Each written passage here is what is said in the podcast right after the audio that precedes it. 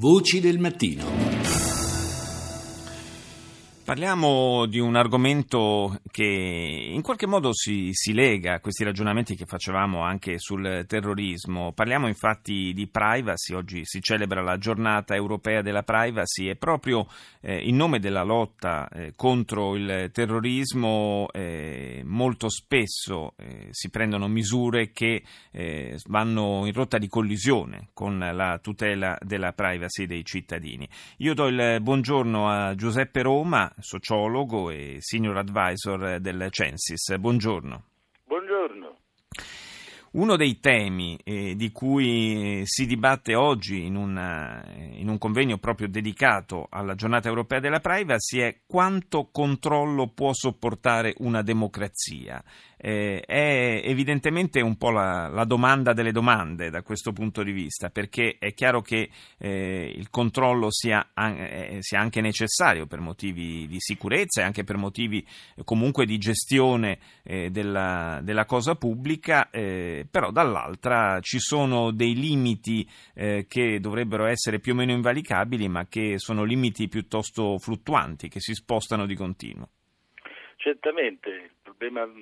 che la democrazia per fortuna è il sistema che meglio può sopportare questa necessità di avere strumenti di contrasto al terrorismo, alla criminalità organizzata, eh, invadendo anche una sfera del privato, facendo naturalmente tutte quelle azioni, dalla videosorveglianza alle intercettazioni, a, a tutto quello che eh, obiettivamente invade la sfera del cittadino, perché poi la democrazia lo deve fare eh, con trasparenza, lo deve fare eh, senza violare le libertà fondamentali e soprattutto finalizzandole semplicemente al contrasto del terrorismo. Quindi possiamo dire certamente la democrazia può sopportare più di altri regimi, a patto che però eh, si rispettino due principi. Il primo è che sulle paure dei cittadini non si inneschino eh, delle speculazioni diciamo così, di tipo politico, cioè non si alimentino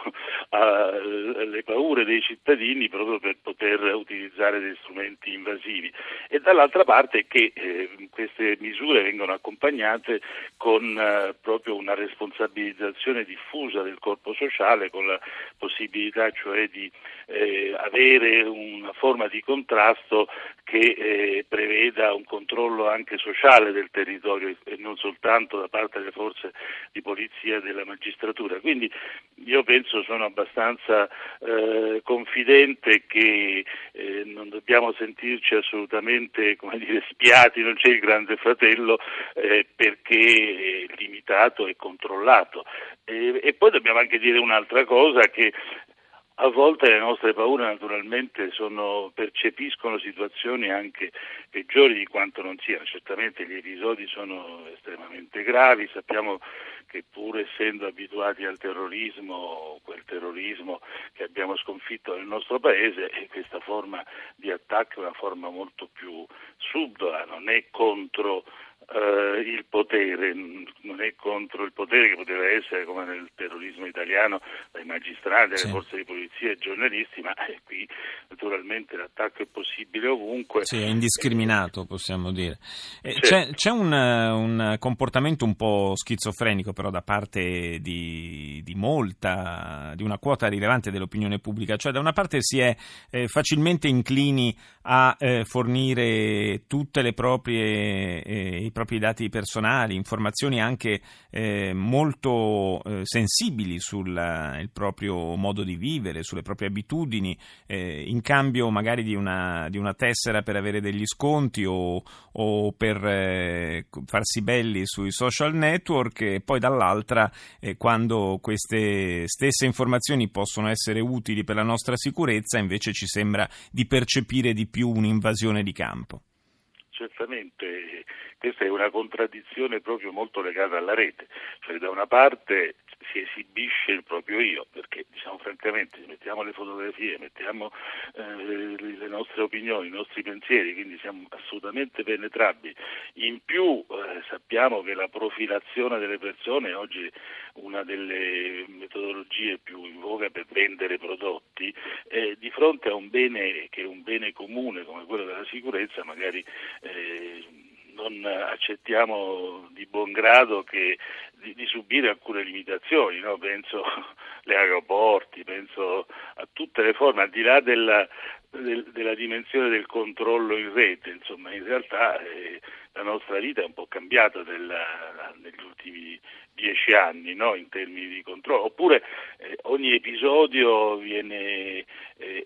ragione di critica alle forze di polizia, pensiamo quello di qualche giorno fa eh, alla stazione ferroviaria. È per questo che io dicevo eh, bisogna avere le due cose, cioè i cittadini devono essere consapevoli e responsabili. Guardi, da un'indagine del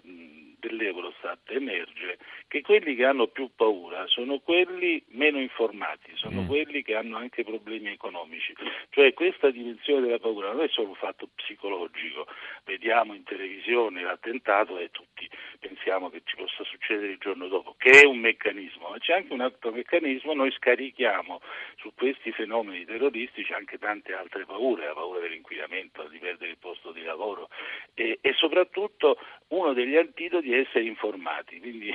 avere una consapevolezza e quindi entrare nel merito, per esempio il fatto che in Italia